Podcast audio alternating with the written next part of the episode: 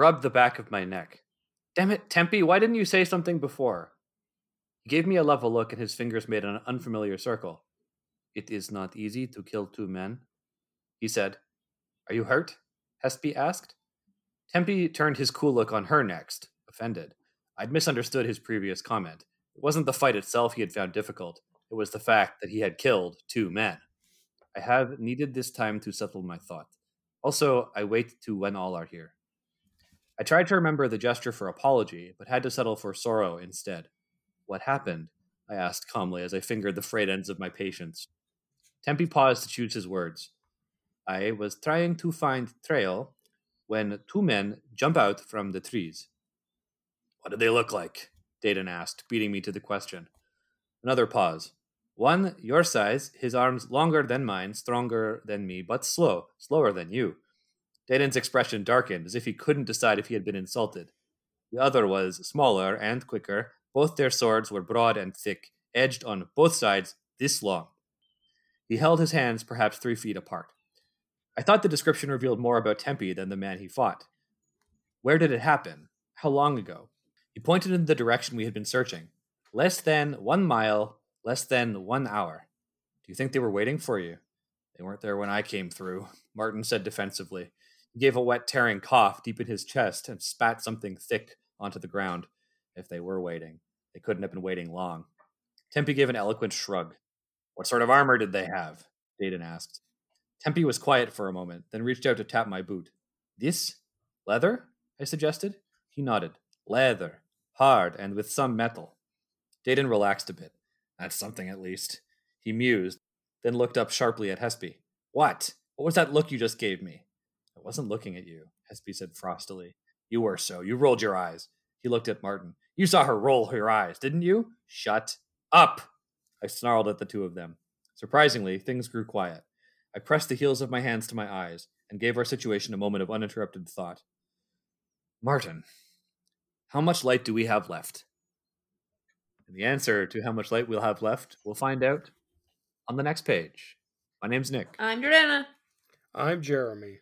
I love the way Tempi describes the attackers. I think, as Kvothe points out, it is more telling about him than than about the attackers. But it's how Tempi, not maybe not how he sees the world, but it's certainly how he sizes up people that he's fighting. Like he doesn't notice what they look like, what their faces look like. He doesn't even really think about how they're dressed. He looks at the length of their arms. He looks at the kind of swords they're using. He thinks about how quick they are. And that's how he describes them. That's how he describes people. I, I think it's particularly telling because these guys basically jumped him and he fought them off, right? To death. he fought them to death. he probably didn't get a chance to get a good look at their faces or what they were wearing. The things that you're describing are the details he picked up while he was fighting them, right? Because they were the, the things that were, you know, were informing the combat. Like, oh, they have longer arms, so that guy has longer reach. Their swords are edged on both sides, so I got to watch out for the backswing. You know, those are the kinds of details that he was probably even subconsciously aware of as he was fighting them. That's what he remembered. I think that he could have checked them after they were dead. I think that like a Dedan, for example, would have taken a look at you know right to rifle through their belongings and like see what I don't know maybe even what nationality they were, what like what um, you know. But Tempi doesn't isn't thinking that way. Well, no, because he's in shock, right? When he comes back and he sits down and he's acting weird, we find out that the reason for that is because he's just killed two people and it's messed him up. I don't know if he's in shock. I think that that's Kvothe thinks that, but I think it's just the way he's like st- strategically waiting. I don't know. I don't think he's. I think it's messed him up a little bit. I don't think it's shock necessarily. I think he's just like being strategic. Like he literally is. I'm, I'm taking it at, I'm taking him at his word. I think he is waiting for everyone to be together.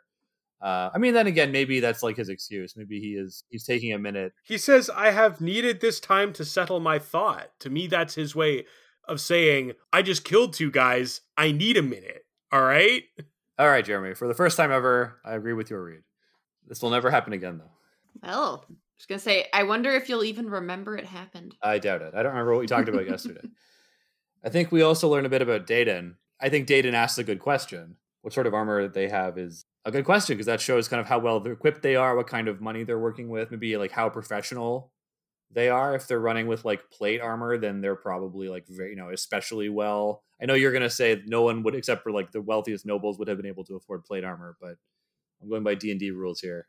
But I think that Dedan is able to learn. They're not just like fighting in rags. They, you know, whether or not it's plate, that's a bad example. But like Dedan is asking, like, what is their equipment like? And so we learn something about them. We learn something about how Dedan approaches his job when he asked this question, which I think is to Dedan's credit. Yeah, and he's glad to learn that they're no better armed or equipped than than Kvothe's little band are, right? Like I, I feel like Dedan would have something else to bellyache about if Tempi was like, Oh yeah, they were wearing chain. You know, they were if they were wearing mail, that would be much worse for them. I appreciate that while this page is mostly like serious business and grumpy attitudes, there's like that little bit of comedy that makes it pleasurable.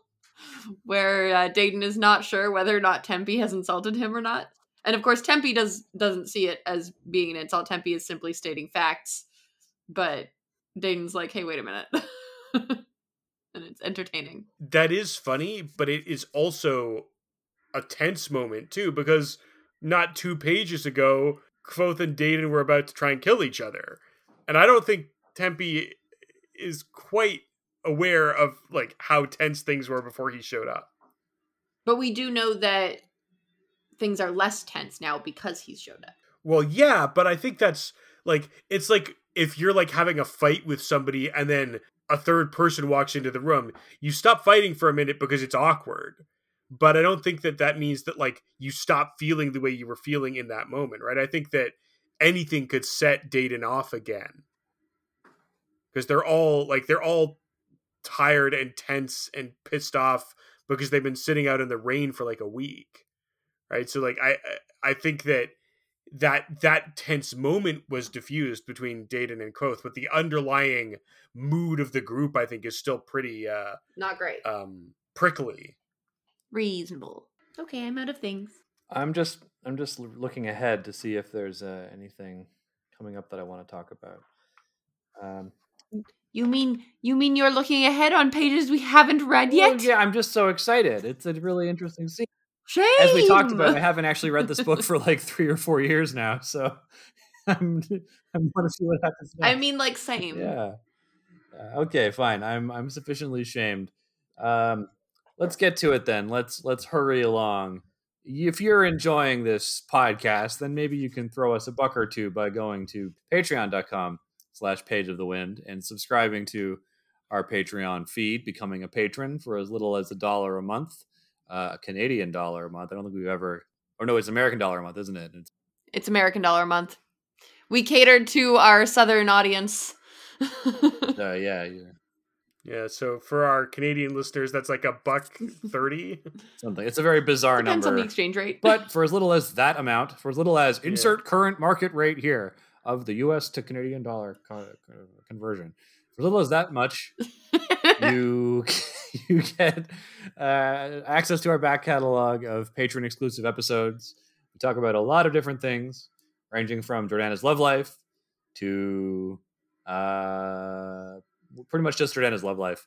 And we also what we get uh, uh, an awful lot of wonderful art and other community posts. Um, and there's also uh, great access to merch that you can get at Jordana's Threadless store.